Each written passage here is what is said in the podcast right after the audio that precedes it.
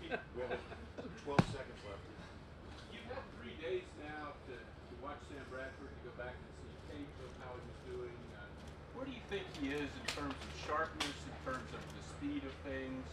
You know, I think he's just getting back into the speed of things. You know, the one thing he hadn't done, um, he did a little seven on seven, but there's no pass rush in the um, in the off-season program. So during OTAs and, and minicamp, he did a little bit of seven on seven. But obviously, you have time as a quarterback in seven on to kind of set your feet and work yourself through progressions in terms of where you're going with the football. So um, it was just good to see him back out in 11 on with a rush around him, having to adjust and move up in the pocket. Actually took off and ran, I think, it, it, yesterday in the, or two days ago in the link, you know, on a one where everybody was covered, made a good decision there. So it's it's just a process of him getting a lot more, just getting more familiar with the speed and tempo of things. How is he from a, a lower body mechanic standpoint, trusting in the knee, planting? And, He's been fine in terms of the way he's delivering the football and stepping and throwing. He's been fine from that standpoint. Did you want him to stick around like he did in, in those six weeks, or is that They had a plan for him from a rehabilitation standpoint, which um, he was all on board with. So it was everything.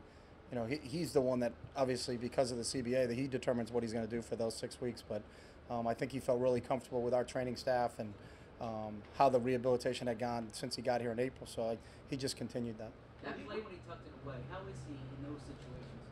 It was the first time we saw it. So I, But I, on, on, on film, when you.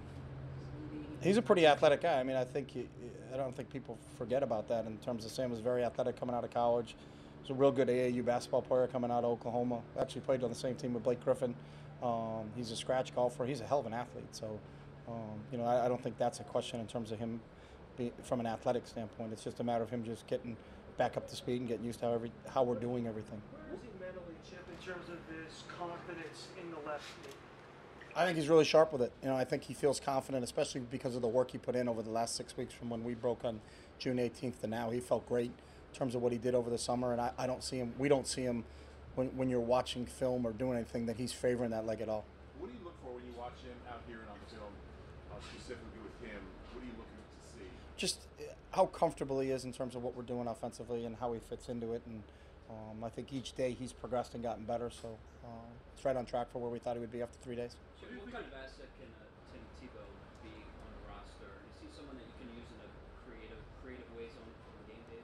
Yeah, Tim obviously has a lot of skills that other quarterbacks don't have because of his ability to run the football. So, um, but we haven't delved into any of that. Right now, we're just competing, getting reps.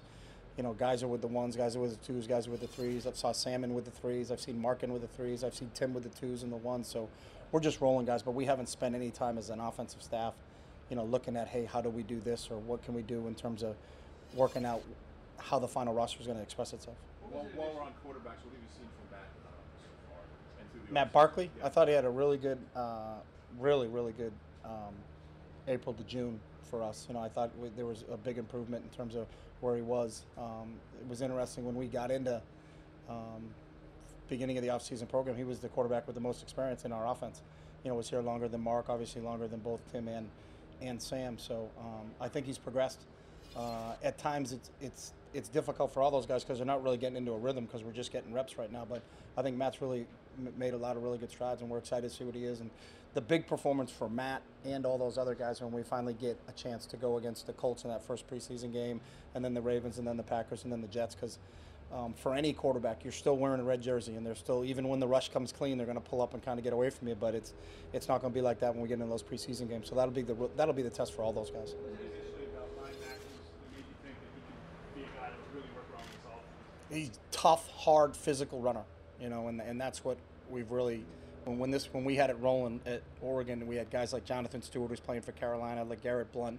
You know, we're looking for downhill guys that can that can really penetrate a defense and.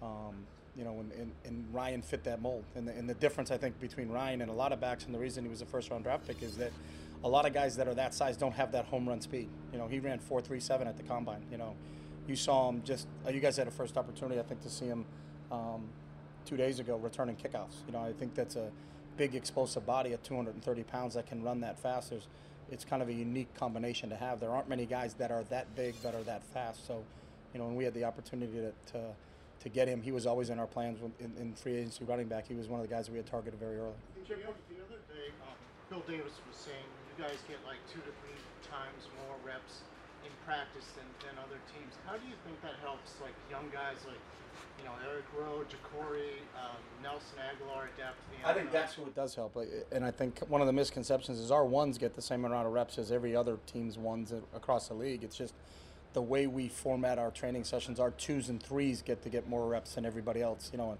in a lot of places the ones get, you know, 12 reps. The twos get six reps, and the threes may get two. For us, it's even across the board. You know, so we're just rotating in sets of four. So right now in a team period, the ones will get 12 reps, the twos will get 12 reps, and the threes will get 12 reps. We've always felt that it's accelerated the younger guys in terms of not only their they get experience. You know, they're they're sitting in the classroom, they're learning, they're going through everything from a drill standpoint. But a lot of those guys just don't get a chance to show it to you in the training session because you only get one or two reps. All of those guys are getting a ton of reps, and it, it pays off in the end, especially for when you're trying to develop young players. Where, like, let's say a guy like JaCorey might, you know, end up like taking over for Boykin Nippert? I mean, how does that help? It helps because, you know, our educational philosophy is I hear and I forget, I see and I remember, I do and I understand. So you, you can talk about it and show it to them on tape as much as, you know, that that's that's all good and great, but they got to do it. And and then our our decisions in terms of our evaluations of them as players has to be based on demonstrated evidence. It just can't be like I think he's a good player.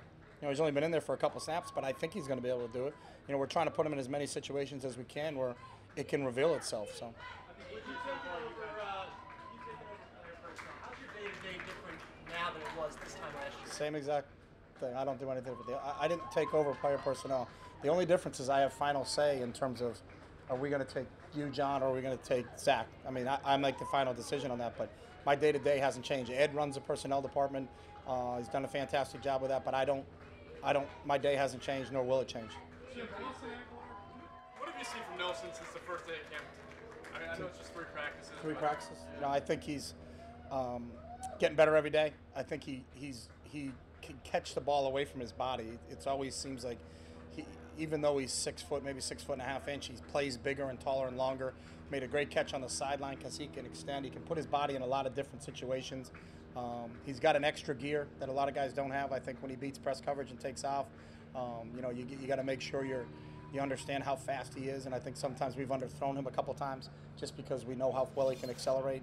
Uh, does a great job of catching the ball and getting north and south and getting upfield, and, and he's also impressed us as a returner in the first three days, just as a punt returner and kick returner. So, um, been really pleased with him in the last three days. What have you seen out of Jordan Hicks when you go back and watch the tape of these practices? How do you see him fitting into the rotation? Same thing when we drafted him, a very, very athletic linebacker that has the potential to be a three-down linebacker in the Mychal Kendricks, um, Kiko Alonso mold. You know, he can he can cover. Uh, he's got a lot of skills from that standpoint.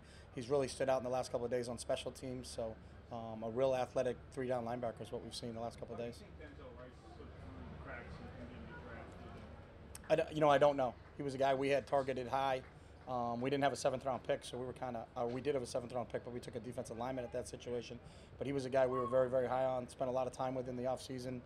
Um, it seems to happen every year. Malcolm Butler was a guy last year for the Patriots that no one drafted and ended up, you know, making the key play in the Super Bowl. But I, it, it happens all the time. Why? I don't know. Maybe he was at a little bit smaller school. Um, but you know, he was a guy we were very excited about when we got the evaluation process he just keeps showing up. You know, you look at the play. Timmy Timmy kept it and ran and, and has a big gain of about ten yards, and then Denzel comes up and has a cause fumble, picked up, scooped up, and fumble recovery at the same time. He, he seems to be he seems to have a unique knack to always being around the ball. So When you guys let DeSean go, you had Jeremy, you know, coming off the injury, an established player, you know, moving into that group. I- Is there any parallel now with Jeremy not being here and Nelson moving in as well? I mean, are they doing no, it's not a parallel. I mean, we wanted to keep Jeremy. We just we just got outbid, you know, from a pricing standpoint. But we always wanted to keep Jeremy, and that wasn't a plan of ours. That you know we're just going to let Jeremy walk and then we'll replace him with this. It was just, and again, the draft. You can't predict how the draft is going to go and where you're going to go. To to say, hey, when free agency starts, because it's so much before the draft, to say, hey, it's okay, we'll let him walk because we know we're going to get Nelson. You know, you have no idea where they're going to go or, or when they're going to go. But um, obviously, I think he bolstered our receiver corps. You know, when we've added to, to Huff and Coop and um, adding Miles in in in, uh, in the offseason, adding two in the offseason, and then already having Jordan here. But we felt like he was just too good a player at, at that position for us to pass up. now that he's here, is he, is there a parallel between what Jeremy did and what he can do? now, and I think everybody's reaching with the whole parallels between guys. I mean, he's still a rookie, and he's going to play inside, going to play outside, going to return kicks. We're just going to find you know where he fits best. But we're not. We didn't target Nelson when we drafted him to say he's our replacement for Jeremy.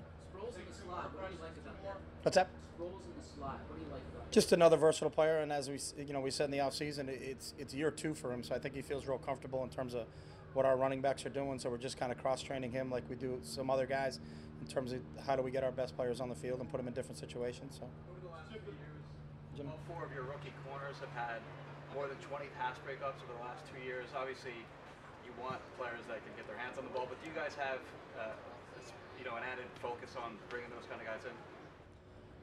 Yeah, I mean that's a it's a great stat, and obviously you want a deep well, and it's also a misleading stat because there are some of the best defensive backs that don't have pass breakups because no one throws the ball at them. You know, so you'll say, well, statistically he's not a very good corner. He's a really good corner because when the offense looks out there, they go, well, I'm not even going to throw it over there.